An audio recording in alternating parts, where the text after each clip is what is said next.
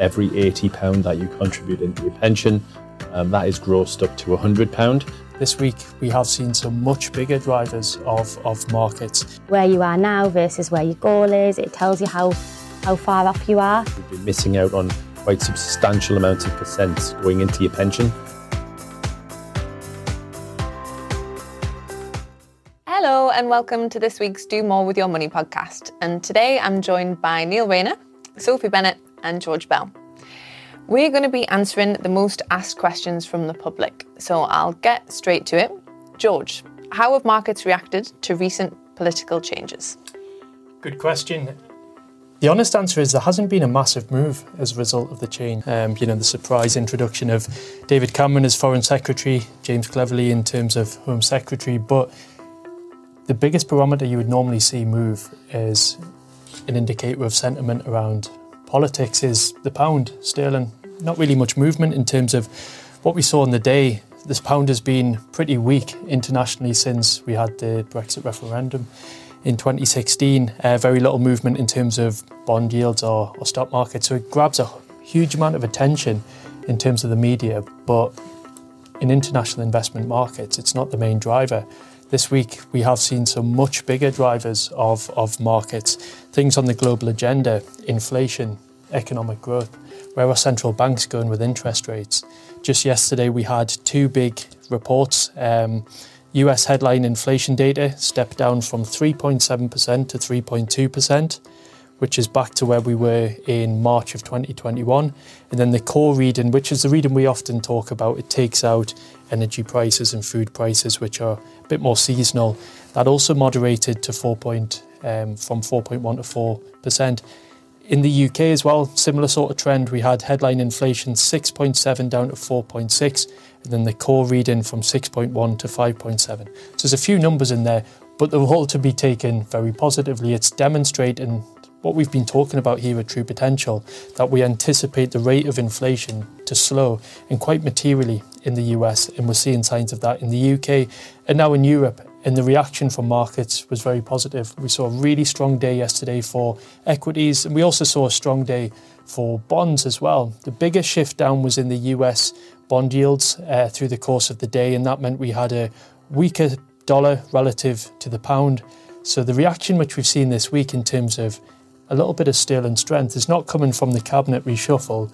It's actually just coming from what we're seeing on the international stage of inflation dynamics and what this means for central banks. So, politics in the UK matter for us here at home, but the world's a big place and we invest accordingly. Thanks, George. That's great. My second question is for Neil. Tax relief, what is it and how does it work? So, tax relief is relief that is given um, into your investment from the government. Um, as an example, uh, every £80 that you contribute into your pension, um, that is grossed up to £100. So you're given that initial um, uplift of 20% into your pension, which happens straight away. Um, so every time you put £100 in, uh, uh, sorry, £80, you get £100 in your pension. Um, the more that you put in, the more tax relief you get. Fab, thank you. And is tax relief automatically added to my pension? Yes, so um, we obviously take the payments from the client once the client contributes into their pension. The tax relief we normally get around six weeks after um, when we claim that back, uh, but pretty quick and then gets added straight into the investment. Great, thanks. Fourth question is for Sophie. Can I transfer money from one policy to another in app and account? Yeah, simple question. You can do that on your client's site. In particular, if you want to do a GIA to ISA transfer, so very popular know, to use up those tax wrappers. However, you can't do that on your app. So it's just on your client site at the moment. It's really simple. You can pop on, click on your GIA policy. There's a button that says GIA to ISA transfer. You can click to use your full, say, £20,000 ISA allowance, or, you know, if you've already used some already, it'll work it out for you how much you've got left. And then that will just transfer across accordingly. Um, so, yeah, it's pretty simple. You can't sort of transfer funds from other types of policies to each other um, because if you were doing that, there could be some implications, and you're probably best to give us a call and speak with an advisor. But for a standard GIA to ISA transfer, yeah, it's super simple. Thank you. Another question for you, Sophie. How does a workplace pension start? Can I opt out? And what would I miss out on if I opt out? Yes, so if you are 22 or older when you do become employed, your workplace will now automatically enrol you into your auto enrolment pension. Um, so it's done automatically and it means that you know you're paying so much per month and they'll pay in so much per month. This would be subject to you know your employer, so you'd be able to get all those details from there. And yeah, as it's done all automatically, you would be notified of it too. So you'll receive some information as to who your pension provider is. And um, you know, could be for example, it could be us. Um, if you did decide that you were wanting to opt out for whatever reason, um, you would have to contact the provider. So if the provider was us, you'd have to contact us and let us know. And there's usually something called an, an opt out form that has to be completed to be able to do so. Um, there is a time limit on that as well, and that's all you know confirmed when you do set set that up. Um, so, but I'd definitely consider you know implications. I think Neil could probably tell us a little bit more about why you might want to consider. Yeah, that. so you know, auto enrollment was set up because um, we can see probably further down the line that people will not have enough in their pension to retire on. So the government obviously have introduced the, red, the legislation to um, automatically enrol people into the pension. Um, you not only get your own contribution, you get your employer contribution, but then you also get the tax relief as well. And the benefits of doing so, if you weren't in that pension, would be you would be missing out on quite substantial amounts of percents going into your pension. Not only do you get the money going into your pension from your employer, from the tax relief, and from yourself, but also you would miss out on that growth as well over the year, over the years and compounded over a 20, 25, 30 year period. That obviously makes a hell of a substantial amount. We're going to link a blog below the video that discusses workplace pensions and the cost of opting out. But we'll pop that there so you can have a little look and see if there's any more information that you'd like to take from that as well. Next question for Neil. What investment options are available with my workplace pension? Um, various. Um, the government has, um, from a charging point of view, got um, you know uh, maximum charges is what we're allowed to charge under a workplace pension scheme. Um, but investment options can depend on um, the, the, the normal scheme that you'd be enrolled in or the company would start you in. But you've got different options. So, as an example, you could invest in the true potential portfolios. you could decide what risk you wish to take with that individual fund. You know, you could be balanced, you could be defensive. Um, it depends on your risk. It depends on your how much risk you want to take moving forward. Um, a lot of younger people could probably take a little bit more risk at the start of their careers when they're younger. Um, you know, in, in, order to get some growth, and then maybe towards the end, you may wish to reduce that risk uh, as you get older, and you don't necessarily need a lot more growth because you've achieved it over a 25, 30 year period. Uh, but there's a wide variety of the portfolios to choose from. Um, and you know, you just have to have a look at what your attitude to risk is and decide which one you want to invest in. Fab, you answered the next question really in that can I choose how it's invested? Yeah, so once you set up with the scheme, it'll give you the options, um, certainly from a true potential point of view, um, which portfolio do you want to go into a default fund or do you want to go into a true potential portfolio fund? Obviously, each portfolio fund has got its own um, different asset allocation according to your risk. Um, so typically, if you go higher risk, it'll probably contain more of the equities within the portfolio. As you go down from a lower risk point of view, it'll contain more of the bonds, the gilts, uh, the fixed interest securities, and that would be, you know, probably give a, a more, um, you know, um, not safer return, but a more constant return. Uh, the equity part of it is, you know, can be at times more volatile, but then in obviously in growth periods can give much more of the growth. So basically, the higher the risk you go, there's more shares or equities within that portfolio. The lower you go, there's more of the safer stuff, the more it fixed interest, corporate bonds and gilts. George, what can we expect from the upcoming autumn statement? Um, probably a bit of fiscal tightening um, in terms of the way in which we see it play out. I mean, it's probably going to be a little bit unpopular when it comes to fruition, but ultimately the UK has got debt to GDP of over 100% before COVID. That was around 80%. So there's been a huge amount of government spending to get the economy back up and and running, um, and that's that's cost. And it's also more expensive actually now for the government to have debt because just under a third of the debt which they issue is actually linked to inflation. So because although I talked about inflation has been coming down, we've still got relatively elevated inflation compared to where we were pre-pandemic, and therefore the cost of servicing that is higher. So for the international market, if you were to see that, they would probably actually see that as quite encouraging. It would suggest that the UK is potentially looking after its purse strings a little bit more and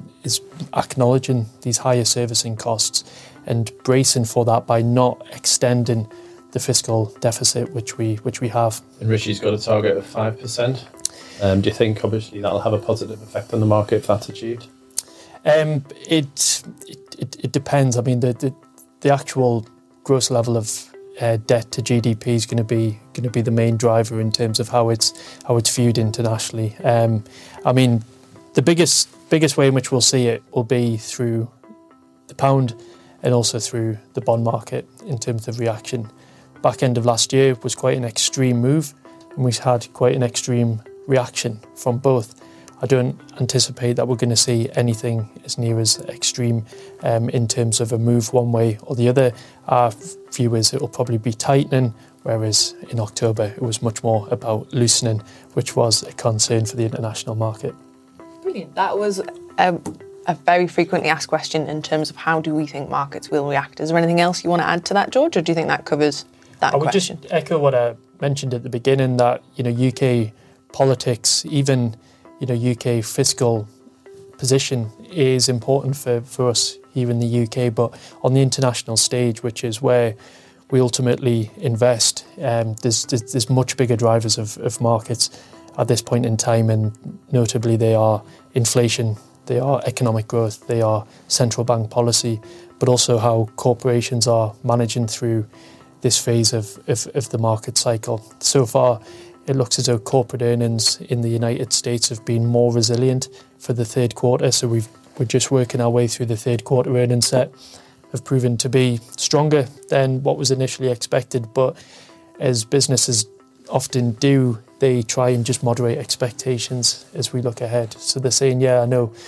we've managed to cope with higher costs, higher wage bills, and we're still generating good profits. But as we look ahead, just uh, just rein it in a little bit. And we're acknowledging that in terms of the way in which we invest. We're looking for areas where actually we can get under the surface of the market and say, okay, where are the stronger earnings growth dynamics going to come through? And where are the valuations for those companies more supportive in allocating our cash flow in that way? Great, thank you, George. Sophie, can I make a one off payment into my policy? Absolutely. Again, another really straightforward one. This one can be done both on your client site and on your app, so it's easily accessible. Um, it's our feature called Impulse Save, which is great because it lets you make ad hoc payments as and when you choose from as little as a pound. Um, I find it really, really handy for, you know, when you're coming at the end of the month and if you've got a little bit of extra money that you thought you weren't going to have, um, on top of you might have already had direct debits or whatever, but you know, you can just pop that straight in there. Um, or if you ever come up with, you know, with a small lump sum and you want, want to invest that quickly, you can do it. There's no hassle or, you know, there's no have, you know, having to speak to somebody or going to a branch or anything like that. It's really, really easy. It's just like buying something online. Just pop in your card details. If you've had them before, you can save them, pop in how much, and then off it goes. That's your bit done. So yeah. And also, if you if you're impulse saving into a pension, you'll get the tax relief on top as well. Great. For a general impulse save, there's no maximum, is there? There's just the minimum as a pound. There is a minimum. I believe the maximum's around ninety-nine thousand pounds. So it's, it's a big maximum. It's More, it's more to do with the card limits from a bank's point of view, Yeah. um, but you can impulse save more at different points. Yeah. I think that's more to do with card transactions. Yeah. So yeah, you can you can impulse save pretty much. Yeah, I mean you've got your limits as well. So you know you've got your limits on a pension, you've got your limit on an ISA of up to twenty thousand pounds. Yeah. Um, but generally for most people, um, you can impulse save as, as much as you require. Brilliant. Another one for you, Sophie. How can I set up the direct debit? Again, that can be done on your client site and app. So just by going onto it, clicking into the policy that you want to set that up for, then there's an option for edit monthly investment. You just put in how much you want. There's a couple of dates that you can choose from as to when it would be collected, and you know the card details essentially. That all gets set up. When you are setting up a direct debit, it is, believe it's a couple of weeks that it takes for it to actually be set up and properly become active with your bank. So I would just be aware of that um, and then it just off it goes. But I feel the two work very good together. Um, some people prefer to have a direct debit and it come out. Some people prefer, you know, might have a variable income where it might be easier to impulse save depending on what they've got available, or a mixture of the two. But I think having both there gives clients the option. And another question How can I set up a goal for my investment policy? So this again on the client side, same thing. You go into the policy that you're wanting to set up a goal for, and then there's edit goal. We'd set sort of a term. You know, when do you want to hit this goal? Is it going to be 30 years time, 10? You know, and then you'd set up the value you'd want your policy to be by then. What it then does is it pops an extra line on on your performance graphs essentially. So where you are now versus where your goal is. It tells you how how far off you are, um, and it also lets you know this is how much you should be contributing in order to hit that goal. So it can give you a good realistic idea in between that and speaking, you know, with your advisor and then you've got, okay, this is my goal. How can you help me reach it? And it all fits together really nicely and regularly seeing that I think can help push you on to do the things that you're agreeing to reach yeah, it. and also if you speak to your advisor, obviously we have an obligation to uh, annually review that goal. Um, so if you um, get promotion at work, um, or if you come into a lump sum, um, you might decide that you want to change your goal decrease your goal from a year point of view, from 10 to 15 or 15 to 10, dependent on your circumstances. The technology is great because then it will change the projection as to how quick you're going to achieve that goal because you've either contributed more um, or you've had a change in your circumstances. Fantastic. Thank you all for the questions today. If there's any other questions that you might have, you can get in touch with your financial advisor directly or the relationship management team if there's any questions from a head office point of view also. But thank you for watching. What is it about the world of finance that you've always wanted to know? The True Potential YouTube channel provides insight into personal finance as well as regular news and updates from the world of investing. This could be anything from understanding the basics, such as budgeting, all the way to investing and retirement planning. By subscribing to the True Potential YouTube channel, you can increase your financial knowledge, become better at investing, and ultimately it will allow you to do more with your money. To subscribe, simply click the link below. We look forward to seeing you there.